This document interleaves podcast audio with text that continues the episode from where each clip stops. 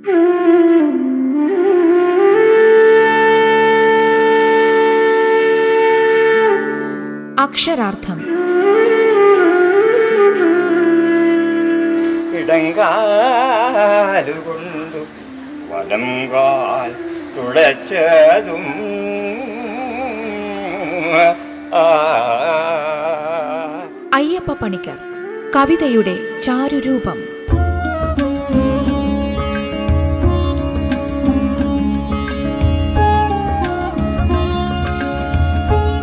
ഭാഗം നാൽപ്പത്തിയൊന്ന്.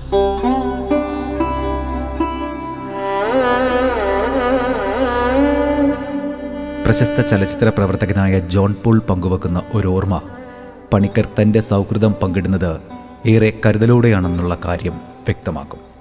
ചലച്ചിത്ര സംവിധായകനായ ജോൺ എബ്രഹാമും പണിക്കരും തമ്മിലുള്ള ചിരിയുണർത്തുന്ന ഒരു സൗഹൃദ നിമിഷമാണ് ജോൺ പോൾ ഇവിടെ പങ്കുവെക്കുന്നത്. ജോണ് വളരെ തിടുക്കപ്പെട്ടൊരു ചങ്ങാതിയോടൊപ്പം നടക്കുകയാണ്. അപ്പോൾ ചങ്ങാതി പെട്ടെന്ന് മുണ്ട കഴിച്ചിട്ട് വളരെ ഭവ്യാദരവോടുകൂടി വഴിയോരത്ത് എതിരെ വരുന്ന ഒരാളെ നോക്കി നമസ്കരിക്കുന്നു. അത് അയ്യപ്പ പണിക്കർ സാറായിരുന്നു. ജോണ് ശ്രദ്ധിച്ചില്ല. അപ്പോൾ ജോണിനെ പരിചയപ്പെടുത്തി John Abraham great film director. No I am not great I am just John Abraham. എന്ന് ജോൺ അത് തിരുത്തുന്ന ജോണിന്റെ സഹജമായ കുസൃതിയോടെ. അപ്പോൾ doctor Ayyappa Panicker yes I have heard about you. I have also heard about you എന്ന് വളരെ ലളിതമായ ഇംഗ്ലീഷിലുള്ള ആചാര ഉപചാരങ്ങൾ കഴിഞ്ഞിട്ട് കൂടുതൽ സംസാരിക്കാൻ പോലും നിൽക്കാണ്ട് ജോൺ തിരക്കെട്ട് നടക്കുകയും ചങ്ങാതിക്ക് ജോണിനെയും അയ്യപ്പ പണിക്കരെയും കൂട്ടി നിർത്തി കുറച്ച് നേരം സംസാരിക്കണമെന്ന് ആഗ്രഹമുണ്ടായിരുന്നത് നടക്കാതെ പോവുകയും അയ്യപ്പ പണിസാർ ഉപചാരങ്ങൾക്ക് കാത്തു നിൽക്കാതെ നടന്നു പോവുകയും ചെയ്ത് ചങ്ങാതി ഓടി വന്ന് ജോണിനോടൊപ്പം എന്താ പെട്ടെന്ന് പോയി കളഞ്ഞാൽ പണിക്കർ സാറായിട്ട് കുറച്ച് സംസാരിക്കാം സംസാരിക്കാം. അത് പിന്നെ ആകാമല്ലോ. കാരണം ബാറ് ക്ലോസ് ചെയ്ത് കഴിഞ്ഞാൽ പിന്നെ സാധനം കിട്ടില്ല. കിട്ടില്ല എന്ന് വെച്ചാൽ ഇന്നത്തെ രാത്രി അലങ്കോലമാകും. അങ്ങനെ ഒരുമിച്ചിരുന്ന് അവർ മദ്യശാല അടയ്ക്കുന്നതിന് മുമ്പ് അകത്തെത്തുകയും മദ്യത്തിന്റെ രണ്ടാമത്തെയോ മൂന്നാമത്തെയോ വൃത്തം പൂർത്തിയായപ്പോൾ ഭയങ്കരമായ കുറ്റബോധം ജോണിന് തോന്നുകയും അയ്യപ്പ പണിക്കർ സാറിന്റെ നമ്പർ വാങ്ങി വേണ്ട വേണ്ട എന്ന് ചങ്ങാതി ഒരുപാട് വിലക്കിയത് കൂട്ടാക്കാതെ ഫോൺ ഡയൽ ചെയ്ത് അദ്ദേഹം പണിക്കർ സാറിനോട് വഴിയിൽ വെച്ച് കണ്ടിട്ട് വേണ്ട വിധം ഉപചാര മര്യാദകൾ കാണിക്കാതിരുന്നത് സൗഹൃദം പരസ്പരം പങ്കിടാതിരുന്നത് അദ്ദേഹത്തോട് കൂടുതൽ നേരം സംസാരിക്കാതിരുന്നതിൽ ക്ഷമ പറയുവാൻ വേണ്ടി ഫോൺ ഡയൽ ചെയ്തു. അപ്പുറത്ത് ഫോൺ എടുത്തു. അയ്യപ്പ പണിക്കരാണ്. ഞാൻ ജോൺ എബ്രാഹാമാണ് എന്ന് അദ്ദേഹം പറയുകയും ഈ വിശദീകരണങ്ങളുടെയും ക്ഷമാപണങ്ങളുടെയും കെട്ടം കഴിക്കാൻ തുടങ്ങുകയും ചെയ്യുന്നതിന് മുമ്പ് ഫോൺ എബ്രാഹാം ആകണ്ട. ഫോൺ വെച്ചോളൂ. പകൽ നമുക്ക് നല്ല നേരം നോക്കി സംസാരിക്കാം എന്ന് പറഞ്ഞ് ഫോൺ താഴെ വയ്ക്കുകയാണ് ഉണ്ടായത് ജോൺ കുറേ നേരം ഇരുന്ന് ഉറക്കെ പൊട്ടിച്ചിരിച്ചു എന്നാണ് പവിത്രം പറയുന്നത്. കാരണം ജോൺ എബ്രഹാം എന്നതിന് ഫോൺ എബ്രഹാം എന്നൊരു എന്താ പുനർഭാഷ്യം ഉണ്ടാകാം എന്നത് ജോണിന്റെ തലച്ചോറിൽ അന്നോളം ഉദിച്ചിട്ടില്ലാത്തൊരാശയമായിരുന്നു. ഇത് കഴിഞ്ഞ് ഏതാനും ദിവസങ്ങൾ കഴിഞ്ഞാണ് അവർ തമ്മിൽ വീണ്ടും കാണുന്നത്. അതിനിടയിൽ ജോണിന്റെ ഈ എന്താ പറയുക നമ്മുടെ നഗരത്തിന്റെ തൊലനസ്ഥിതിയെ വെല്ലുവിളിച്ചുകൊണ്ടുള്ള തീർത്ഥയാനത്തിനിടയിൽ എവിടെയോ ഗട്ടറിന്റെ മീതെ സ്ഥാപിച്ചിരുന്ന സ്ലാബുകൾ ഇടമാറിക്കിടക്കുകയും ജോൺ അതിലേക്ക് ആഘോഷപൂർവം നിബദിക്കുകയും ചെയ്ത എന്റെ മുറിപ്പാടുകൾ ജോണിന്റെ ശരീരത്തിൽ മുഴുവൻ ബാൻഡേജ് തലത്തിൽ ഇങ്ങനെ വിധാനിക്കപ്പെട്ട് കഴിഞ്ഞ് ജോണ് ചിത്രാഞ്ജലി സ്റ്റുഡിയോയിൽ കടന്നു വരുമ്പോൾ ഏതോ ഒരു ഒരു പ്രഭാഷണത്തിന്റെ എന്തോ ഒരു ഭാഗം റെക്കോർഡ് ചെയ്ത് കഴിഞ്ഞിട്ട് അയ്യപ്പ പണിക്കർ സാർ ഇറങ്ങി വരുന്നു ജോൺ ആദരവോടെ പണിക്കർ സാറിന്റെ അടുത്തേക്ക് ചെന്നു. ഞാൻ ജോൺ എബ്രഹാം എന്ന് പറയാനാണ് തുടങ്ങിയത്. ഞാൻ എന്ന് പറഞ്ഞ് നിർത്തിയ ഉടനെ പണിക്കർ സാർ വളരെ വാത്സല്യപൂർവം ജോണിന്റെ ചുമലിൽ ആശ്ലേഷപൂർവം തലോടിക്കൊണ്ട് പറഞ്ഞു ഇപ്പോൾ വീണ എബ്രഹാമായി അല്ലേ ഒരു നിമിഷം തമ്പിച്ച് നിന്ന ശേഷം പണിക്കർ സാർ കാറിൽ കയറി പോയി. ഏതാണ്ട് ഒരു മണിക്കൂറോളം നേരം ആ നർമ്മത്തിന്റെ സ്വാരസ്യമോർത്ത് ജോൺ എബ്രഹാം ഫോൺ എബ്രഹാമായതും പിന്നീട് വീണ എബ്രഹാമായതുമായ അദ്ദേഹത്തിന്റെ ഈ പദ വഴക്കം. ആ പദവഴക്കത്തിലൂടെ അദ്ദേഹം സൃഷ്ടിക്കുന്ന താരതമ്യങ്ങളില്ലാത്ത നർമ്മത്തിന്റെ വ്യംഗ്യങ്ങൾ അതിനിടയിലൂടെ ഒരു എന്താ പറയുക അന്തർധാരിയായി പ്രവഹിക്കുന്ന സ്നേഹത്തിന്റെയും വാത്സല്യത്തിന്റെയും അപരിമേയമായ അളവ് മാത്രകൾ ഇതേക്കുറിച്ച് ഓർത്ത് അതിൽ അഭിരമിച്ചുകൊണ്ട് ജോൺ ചിരിച്ചു എന്നാണ് കവിയുടെ സാക്ഷ്യം. മറ്റൊരു ചലച്ചിത്ര സംവിധായകനായ പവിത്രനുമായിട്ടുള്ള ഒരു കൂടിക്കാഴ്ച രംഗവും വളരെ രസകരമായിരുന്നുവെന്നാണ് ജോൺ പോൾ സാക്ഷ്യപ്പെടുത്തുന്നത്. ആ ഒരു ഓർമ്മയിലേക്ക് കൂടി അദ്ദേഹം ശ്രോതാക്കളെ കൂട്ടിക്കൊണ്ടുപോവുകയാണ്. ജോൺ പോൾ പറയുന്നു എന്റെ പ്രിയ സ്നേഹിതൻ പവിത്രൻ സംവിധാനം ചെയ്ത ഉപ്പ് എന്ന് പറഞ്ഞ സിനിമ. ഇത് പ്രദർശനത്തിന് വന്ന കാലം. തിരുവനന്തപുരത്തിലെ തിയേറ്ററിൽ ഉപ്പ് പ്രദർശിപ്പിച്ചുകൊണ്ടിരിക്കുന്നു. ഏതാണ്ട് അതേ നാളുകളിലാണ് കാവാല നാരായണ പണിക്കർ ഒറ്റയാനെന്ന് പറയുന്നൊരു നാടകം അതിന്റെ റിഹേഴ്സൽ നടക്കുകയാണ്. ഞാൻ ഓർമ്മിക്കുന്നത് ഒരു സ്കൂൾ അങ്കണത്തിലോ മറ്റോ ആണ്. അപ്പോൾ ഗോപിയാണ് ഭരത് ഗോപിയാണ് അതിലെ മുഖ്യ കഥാപാത്രത്തെ ബോംബെയിലെ രണ്ട് വേദികളിൽ അവതരിപ്പിച്ച് അതിന്റെ റിഹേഴ്സൽ നടക്കുകയാണ്. ഗോപിയും തിരുവരങ്ങിലെ മറ്റു കലാകാരന്മാരും ചേർന്ന് നിന്നുകൊണ്ട് ആ കാവാലം ചിട്ടയിൽ നാടകത്തിന്റെ ഗാത്രത്തെ മെരുക്കിയെടുത്തുകൊണ്ട് തങ്ങളുടെ വിരുദ്ധത്തിൽ നിവേശിപ്പിച്ചെടുക്കുന്ന ഒരു മഹത് പ്രോസസ്സ് അവിടെ നടക്കുകയാണ്. അവിടെ ഗോപിയുടെ ക്ഷണപ്രകാരം വന്നെത്തിയ ഒരു കാഴ്ചക്കാരനായിട്ടാണ് ഞാൻ അവിടെ ഉണ്ടായിരുന്നത്. പിന്നെ പവിക്ക് എവിടെയും കടന്നു വരുന്നതിന് പവി എന്ന് വിളിക്കുന്ന പവിത്രന് ഈ സ്നേഹത്തിന്റെ സഞ്ചരിക്കുന്ന ഒരു കലവറയായ പവിത്രന് എവിടെയും കടന്നു വരുന്നതിന് ആരുടെയും ക്ഷണം ആവശ്യമില്ല. എവിടെയും അദ്ദേഹം അവതരിക്കാം.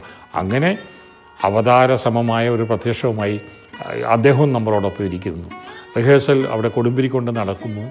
ഒരു തിണ്ണയിൽ പണിക്കർ സാറും കാവാലനാരായണ പണിക്കർ സാറും പവിത്രനും ഞാനും ഇരിക്കുന്നു. അദ്ദേഹത്തിന്റെ കൊച്ചുമകൾ നാണി എന്ന് വിളിക്കുന്ന ഓമനയായൊരു കുട്ടി അവൾ കൊണ്ടുവന്ന് തരുന്ന ഓരോ കൊഴുക്കട്ട ഞങ്ങൾ കഴിച്ചുകൊണ്ടിരിക്കുമ്പോഴാണ്. തന്നെക്കാൾ മുമ്പേ നീട്ടി നിലത്ത് കുത്തുന്ന കാലം കുടയുമായി. ഏതാണ്ട് നരച്ച് ജീർണിക്കാൻ ഇനി അധികം താമസമില്ല എന്ന് തോന്നിപ്പിക്കുന്ന അത്ര പഴക്കമുണ്ട് ആ കുടയ്ക്ക്. ഞാൻ എപ്പോഴും പറഞ്ഞു കക്ഷത്തൊരു ബാഗുമായി. അയ്യപ്പ മണിക്കർ സാർ മുംബൈയും ആചാനബാഹുവായ ഒരാളും കൂടെ നടന്നു വരുന്നു. വന്ന് അദ്ദേഹം ഞങ്ങളോടൊപ്പം ഇരുന്നു. അപ്പോൾ പവിത്രനെ പരിചയപ്പെട്ടു. ഇയാളുടെ അല്ലേ ഉപ്പ് സിനിമ? അതെ. ഞങ്ങൾ രണ്ടാളും കൂടെ അതൊന്ന് കണ്ടു കണ്ടിട്ടുള്ളൊരു വരവാണ്. ഏയ് അത്രയ്ക്ക് ക്ഷീണം തോന്നില്ലല്ലോ എന്ന് കാവാലം കളിയാക്കിക്കൊണ്ട് പറഞ്ഞപ്പോൾ ആ നർമ്മം ആസ്വദിച്ചുകൊണ്ട് ഇദ്ദേഹം ഒന്ന് ചിരിച്ചു. ആ നിമിഷം തൊട്ട് റിഹേഴ്സൽ അവിടെ നടക്കുന്നതിലേക്കാണ് അയ്യപ്പ മണിക്കരുടെയും നൂറുൽ ഹസന്റെയും കാവാലത്തിന്റെയും ശ്രദ്ധയെങ്കിലും. പവി ഏതാണ്ട് ഒരു മിനിറ്റിൽ അറുപത് സെക്കൻഡ് ഉണ്ടെങ്കിൽ അറുപത്തൊന്ന് പ്രാവശ്യം എന്നെ തോണ്ടിക്കൊണ്ട് അല്ല ഉപ്പ എങ്ങനെ ഉണ്ടെന്ന് പുള്ളിയോടൊന്ന് ചോദിക്കണ്ടേ നമുക്ക് അവൻ ചോദിക്കാവുന്നതാണ്. നീ ചോദിക്കുക ഞാൻ തനിക്ക് ചോദിച്ചുകൂടെ ഇങ്ങനെയുള്ള ഞങ്ങൾ തമ്മിലുള്ള ഒരു ചെറിയ അന്യോന്യം നടന്നുകൊണ്ടിരുന്നു. ഒടുവിൽ രണ്ട് കൽപ്പിച്ച് പവിയുടെ ഒരു ദൂതനായിട്ട് ഞാൻ ചോദിച്ചു പണിക്കർ സാർ ഈ ഉപ്പ് കണ്ടു കണ്ടു കണ്ടു. അങ്ങേക്ക് എങ്ങനെ ഉപ്പ് വേണമല്ലോ. ഉപ്പില്ല എന്ന് വെച്ചാൽ എല്ലാം മോശമാവും. ഉപ്പ് നിർബന്ധമാണ്. കൂടിയാലും കുഴപ്പം കുറഞ്ഞാലും കുഴപ്പം. അപ്പോഴും നമ്മൾ ആ പ്രതീക്ഷിക്കുന്ന ഉത്തരം മോശമൊന്നുമില്ല. അത്യാവശ്യത്തിന് വേണ്ട ചർച്ചയൊക്കെ ഉണ്ട്. ചിലയിടത്ത് ഇത്തിരി കുറഞ്ഞു ചിലയിടത്ത് ഇത്തിരി കൂടി. അത് അവസാനം ആവുമ്പോൾ അതിന്റെ അളവ് അങ്ങോട്ട് ശരിയായോ എന്നൊരു ശങ്ക. എന്നാലും ഉപ്പ് വേണ്ടത് തന്നെ കേട്ടോ. പവിത്രന്റെ അന്നത്തെ ഒരു ഒരു ഒരു ഒരു ആഹ്ലാദവും നിർവൃതിയും ആ മുഖത്തുനിന്ന് വായിച്ചെടുക്കണം. കാരണം താടി ഒരു അഞ്ഞൂറ്റി അമ്പത്തി അഞ്ച് പ്രാവശ്യമെങ്കിലും ഒഴിഞ്ഞുകൊണ്ട് എനിക്ക് ഉറപ്പാണ് അന്ന് രാത്രി ഈ സൗഹൃദത്തിന്റെ മേമ്പടി തൊട്ട് നക്കി അവൻ രണ്ട് ലാർജ് കൂടുതൽ കഴിച്ചു കാണും അത്രയ്ക്ക് അവനെ ആഹ്ലാദിപ്പിച്ചു. അയ്യപ്പ പണിക്കർ സാറിന്റെ നാവിൽ നിന്ന് ഉതിർന്നു വീണ ഉപ്പ് എന്ന ചലച്ചിത്രത്തെക്കുറിച്ചുള്ള ഈ രണ്ട് മൂന്ന് പരാമർശ വാക്കുകൾ. അക്ഷരാർത്ഥം ഇടവേളയ്ക്ക് ശേഷം തുടരും. റേഡിയോ കേരളയിൽ നിങ്ങൾ കേട്ടുകൊണ്ടിരിക്കുന്നത് അക്ഷരാർത്ഥം. കോളേജ് വിദ്യാർത്ഥിയായിരുന്ന കാലത്തും കോളേജിൽ അധ്യാപകനായി ജോലി നോക്കിയിരുന്ന സമയത്തും ഞാൻ നാട്ടിലും കോളേജിലുമൊക്കെയായി ചില സാഹിത്യ കൂട്ടായ്മകൾ സംഘടിപ്പിച്ചിരുന്നു. അതിൽ പലതിലും അയ്യപ്പ പണിക്കർ സന്തോഷത്തോടെ പങ്കെടുക്കുകയും ചെയ്തിരുന്നുവെന്ന് ആമുഖമായി പറഞ്ഞുകൊണ്ട് അത്തരമൊരു സന്ദർഭം ഓർത്തെടുത്തുകൊണ്ട് കെ എസ് രവികുമാർ പറഞ്ഞു. ആയിരത്തി തൊള്ളായിരത്തി എൺപത്തി ഒന്നിലെ മധ്യവേനൽ അവധിക്കാലത്ത് പന്തളത്തിനടുത്ത് അച്ഛൻകോവിലാറിന്റെ വടക്കേക്കരയിലുള്ള തുമ്പമൺ താഴത്ത് ഒരു സാഹിത്യ ശില്പശാല സംഘടിപ്പിക്കുകയുണ്ടായി. എന്റെ നാട്ടിൽ നിന്നും കഷ്ടിച്ച് മൂന്ന് കിലോമീറ്റർ മാത്രമാണ് ദൂരം. ആ നാട്ടുകാരനും അക്കാലത്ത് സാഹിത്യ താല്പര്യം വളരെയധികം പ്രകടിപ്പിച്ച ആളുമായിരുന്ന മാത്യു തുമ്പമണും ഞാനുമായിരുന്നു സംഘാടകർ. കടമ്മനിട്ട രാമകൃഷ്ണനായിരുന്നു ഞങ്ങളുടെ മാർഗദർശിയും വഴികാട്ടിയും പ്രചോദനവും. അദ്ദേഹം വിളിച്ചിട്ടാണ് അയ്യപ്പ പണിക്കരും കുഞ്ഞുണ്ണി മാഷും വന്നത്. ഡി. വിനയചന്ദ്രനും എ. അയ്യപ്പനും ആ ഒരു കൂട്ടായ്മയിൽ സജീവമായി തന്നെ ഉണ്ടായിരുന്നു. ശില്പശാലയുടെ സംഘാടനത്തിന് കാര്യമായ സാമ്പത്തികമൊന്നും ഉണ്ടായിരുന്നില്ല. നാട്ടുകാരിൽ ചിലരൊക്കെ സഹായിച്ചു. പ്രധാനമായും ചാക്കേത്ത് ഭാസ്കരൻ പിള്ള വൈദ്യൻ ആയുർവേദ കോളേജിൽ തോപ്പിൽ ഭാസിയുടെ സഹപാഠിയായിരുന്ന അദ്ദേഹം നല്ല സാഹിത്യ തൽപരൻ കൂടിയായിരുന്നു. സാഹിത്യ ശില്പശാലയിൽ പങ്കെടുക്കുന്നതിനായി അയ്യപ്പ പണിക്കർ രാവിലെ തന്നെ എത്തുകയുണ്ടായി. തിരുവനന്തപുരത്ത് നിന്ന് തലേ ദിവസം അദ്ദേഹത്തിന്റെ ചേച്ചിയുടെ ഹരിപ്പാടിലുള്ള വീട്ടിലെത്തി. പിറ്റേന്ന് രാവിലെ അവിടെ നിന്ന് സർവീസ് ആരംഭിക്കുന്ന ബസ്സിൽ അദ്ദേഹം തുമ്പമണ്ണിൽ എത്തുകയായിരുന്നു. ആ ഒരു കാഴ്ചയിലേക്കും പിന്നീട് അവിടെ നടന്ന സംഭവങ്ങളിലേക്കും ഓർമ്മകൾ പായിച്ചുകൊണ്ട് രവികുമാർ തുടർന്നു. ബസ്സിൽ തിങ്ങി നിറഞ്ഞു നിൽക്കുന്ന ആളുകൾക്കിടയിൽ നിന്നും പണിക്കർ സാർ ഞെരുങ്ങിയിറങ്ങുന്ന കാഴ്ച ഇപ്പോഴും എന്റെ മനസ്സിൽ തന്നെയുണ്ട്. എത്ര സാഹസപ്പെട്ടാണ് അദ്ദേഹം ഇവിടെ എത്തിയതെന്ന് ഓർത്തപ്പോൾ എനിക്ക് തന്നെ സങ്കടം വന്നു. പണിക്കർ സാറിനുള്ള കൃത്യനിഷ്ഠയെയും അച്ചടക്കത്തെയുമാണ് ഈ ഒരു സംഭവം വെളിപ്പെടുത്തുന്നത്. ആ ശില്പശാലയിലേക്ക് അവിടെ അടുത്ത് അച്ഛൻ കോവിലാറിന്റെ തെക്കേക്കരയിൽ മുതലമുറിയിലെ കവി പന്തളം കെ പിയെയും ക്ഷണിച്ചിരുന്നു. അഖിലാണ്ടമണ്ഡലം അണിയിച്ചൊരുക്കി എന്നാരംഭിക്കുന്ന പ്രസിദ്ധമായ പ്രാർത്ഥനാഗീതത്തിന്റെ കർത്താവായ പന്തളം കെ പി സാഹിത്യ ജീവിതത്തിന്റെ തുടക്കത്തിൽ ചങ്ങമ്പുഴിയോടും ഇടപ്പള്ളിയോടൊപ്പം പരിഗണിക്കപ്പെട്ടിരുന്ന കവിശ്രേഷ്ഠനായിരുന്നു. സ്റ്റേറ്റ് കോൺഗ്രസിന്റെ നേതൃത്വത്തിലേക്ക് വന്ന കെ പി സാർ ക്രമേണ കവിതയുടെ വഴിവിട്ട് രാഷ്ട്രീയത്തിൽ മുഴുകുകയായിരുന്നു.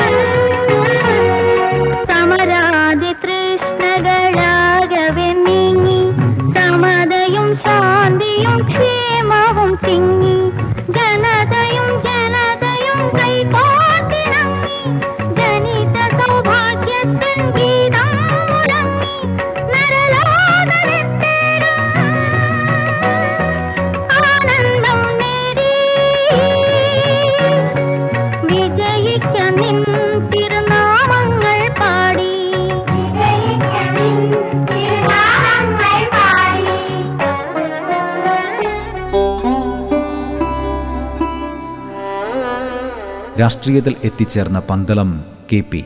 എന്നാൽ അവിടെയും ഉറച്ചു നിന്നില്ല. പിൽക്കാലത്ത് ചില ആനുകാലികങ്ങളുടെ പ്രേരണയ്ക്ക് വഴങ്ങി എഴുതിയ ഹാസ്യലേഖനങ്ങളിൽ അദ്ദേഹത്തിന്റെ രചനാ കൗശലം ഒതുങ്ങിപ്പോവുകയാണുണ്ടായത്. രവികുമാർ അദ്ദേഹത്തെക്കുറിച്ചുള്ള ഓർമ്മകൾ പങ്കുവച്ചുകൊണ്ട് തുടർന്നു. വാർദ്ധക്യക്ലേശം പന്തളം കെ പിയെ അലട്ടിയിരുന്നെങ്കിലും വേനലിൽ വെള്ളം താണു കിടന്നിരുന്ന പുഴ മുറിച്ച് നടന്ന് അദ്ദേഹം ശില്പശാലയിൽ പറഞ്ഞ സമയത്ത് തന്നെ എത്തുകയുണ്ടായി.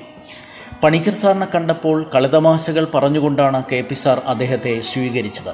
അതുകൊണ്ട് ഞങ്ങൾ അത്ഭുതപ്പെട്ടു. അവർ നേരത്തെ തന്നെ പരിചിതരാണ് അടുപ്പക്കാരാണ്. ആയിരത്തി തൊള്ളായിരത്തി അൻപതുകളിൽ അറിയപ്പെട്ടിരുന്ന യുവ കവയത്രി പന്തളം രാധാമണി കെ പി സാറിന്റെ മകളായിരുന്നു. യൂണിവേഴ്സിറ്റി കോളേജിൽ ഇംഗ്ലീഷ് എം എക്ക് പഠിച്ചിരുന്ന രാധാമണി അയ്യപ്പ പണിക്കർ സാറിന്റെ ശിഷ്യയായിരുന്നു. ആ കാലത്ത് കെ ബാലകൃഷ്ണന്റെ കൗമുദി വാരികയിൽ കവിതകൾ എഴുതിയിരുന്ന യുവ കവയത്രികളായിരുന്നു സുഗതകുമാരിയും പന്തളം രാധാമണിയും. ഏറെ പ്രതീക്ഷ നൽകിയിരുന്ന ഈ എഴുത്തുകാരിൽ പിൽക്കാലത്ത് സജീവമായ സാഹിത്യ ജീവിതം തുടർന്നത് സുഗതകുമാരി മാത്രമായിരുന്നു. യൂണിവേഴ്സിറ്റി കോളേജിൽ പഠനം കഴിഞ്ഞ് രാധാമണി തിരുപ്പതിയിലെ വെങ്കടേശ്വര സർവകലാശാലയിൽ ഇംഗ്ലീഷ് വിഭാഗം അധ്യാപികയായി പ്രവേശിച്ചു. അവിടെ സഹപ്രവർത്തകനായിരുന്ന ഡോക്ടർ ഗോപാലകൃഷ്ണനെയാണ് അവർ വിവാഹം കഴിച്ചത്. ആ ദാമ്പത്യത്തിൽ അവർക്ക് ഒരു മകൾ പിറക്കുകയും ചെയ്തു. പിന്നീട് നടന്ന സംഭവത്തിലേക്ക് വിരൽ ചൂണ്ടിക്കൊണ്ട് രവികുമാർ പറഞ്ഞു പകൽ നടന്ന സാഹിത്യ ചർച്ചകളിൽ പണിക്കർ സാർ അധികമൊന്നും സംസാരിച്ചില്ല. എന്നാൽ ഇടയ്ക്ക് ഏറെ ശ്രദ്ധേയമായ ചില പ്രതികരണങ്ങളും നിരീക്ഷണങ്ങളും നടത്തുകയും ചെയ്തു. അന്ന് വൈകുന്നേരം സമീപത്തുള്ള ക്ഷേത്ര മൈതാനത്ത് വെച്ചായിരുന്നു കവിയരങ്ങ് നടന്നത്. ക്ഷേത്രത്തിന് മുന്നിലുണ്ടായിരുന്ന ആലിൻചുവടായിരുന്നു വേദി. ഒരു ഗ്രാമോത്സവത്തിന്റെ പ്രതീതി ഉണർത്തുന്ന വിധം അവിടെ നാട്ടുകാർ ഒത്തുകൂടുകയും ചെയ്തു. ആയിടെ എഴുതിയ ഹൂഗ്ലി എന്ന കവിതയായിരുന്നു അയ്യപ്പ പണിക്കർ അവതരിപ്പിച്ചത്. ഹൂഗ്ലി നീ വെറുമൊരു നദിയല്ല എന്നാരംഭിക്കുന്ന ആ കവിത പ്രകടമായ രാഷ്ട്രീയ ധ്വനിയുള്ള ഒന്നായിരുന്നു. അത് അവിടെ കാര്യമായി തന്നെ ശ്രദ്ധിക്കപ്പെടുകയുണ്ടായി. പണിക്കർ സാർ ആ കവിത ചൊല്ലിക്കൊണ്ടിരുന്നപ്പോൾ ഒരു ചെറുമഴ പെയ്തതായും ഞാൻ ഓർക്കുന്നു. കുഞ്ഞുണ്ണി കുഞ്ഞുണ്ണിമാഷും കടമനിട്ടയും വിനയചന്ദ്രനും അയ്യപ്പനുമെല്ലാം ചേർന്ന ആ കവിയരങ്ങ അവിസ്മരണീയമാക്കുകയും ചെയ്തു. കവിയരങ്ങ തീർന്നപ്പോൾ സമയം വൈകിയിരുന്നു. പണിക്കർ സാറിന് തിരുവനന്തപുരത്തിന് പോവുകയും വേണം. അവിടെ നിന്ന് പന്തളം ജംഗ്ഷനിൽ എത്തിയാലേ തിരുവനന്തപുരത്തിനുള്ള ബസ് കിട്ടുകയുള്ളൂ. അഞ്ചാറ് കിലോമീറ്റർ ദൂരമുണ്ട്. ഒരു വൈമനസ്യവും കൂടാതെയാണ് സംഘാടകരുടെ കൂട്ടത്തിൽപ്പെട്ട ഒരാളുടെ മോട്ടോർ ബൈക്കിന്റെ പിറകിൽ കയറിപ്പോകാൻ അദ്ദേഹം തയ്യാറായത്. അന്ന് അദ്ദേഹം കേരള സർവകലാശാലയിലെ ഇംഗ്ലീഷ് ഡിപ്പാർട്ട്മെന്റിന്റെ തലവനാണ്. കേരളത്തിലും പുറത്തും അറിയപ്പെടുന്ന ഒരു കവി കൂടിയാണ്. അത്ര ക്ലേശം സഹിച്ചുകൊണ്ട് ഒരു സാഹിത്യ പരിപാടിക്ക് എത്തേണ്ട കാര്യമൊന്നും അദ്ദേഹത്തിനുണ്ടായിരുന്നില്ല. പക്ഷേ തനിക്ക് ആഭിമുഖ്യമുള്ള സാഹിത്യ ഭാവുകത്വം പുലർത്തുന്ന യുവാക്കളുടെ ഉത്സാഹം മനസ്സിലാക്കി അവരെ സഹായിക്കാൻ വേണ്ടി മാത്രമാണ് അദ്ദേഹം ഈ ക്ലേശങ്ങളെല്ലാം സഹിച്ച് അവിടെ എത്തിയതെന്നുള്ള കാര്യം എടുത്തു തന്നെ പറയേണ്ടിയിരിക്കുന്നു.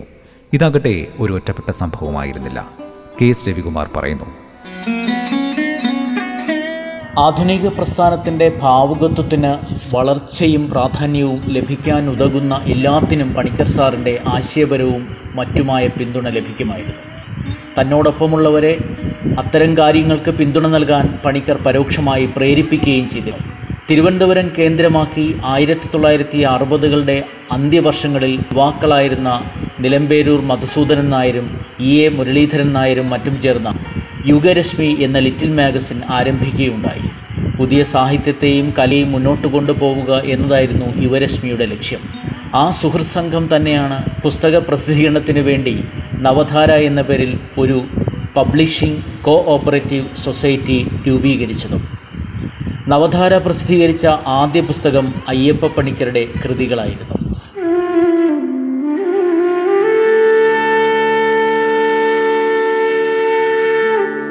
അക്ഷരാർത്ഥം.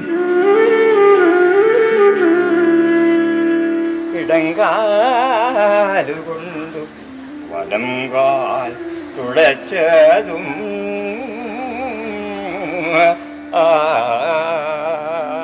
അയ്യപ്പ പണിക്കർ കവിതയുടെ ചാരുരൂപം. രചന പി എൽ വിജയകുമാർ. ശബ്ദ സാന്നിധ്യം ഹിഷാം അബ്ദുൽ സലാം. ഗായത്രി ശബ്ദമിശ്രണം ഡേവിസ് ആന്റണി. അവതരണം ആഖ്യാനം ഉണ്ണി പ്രശാന്ത്.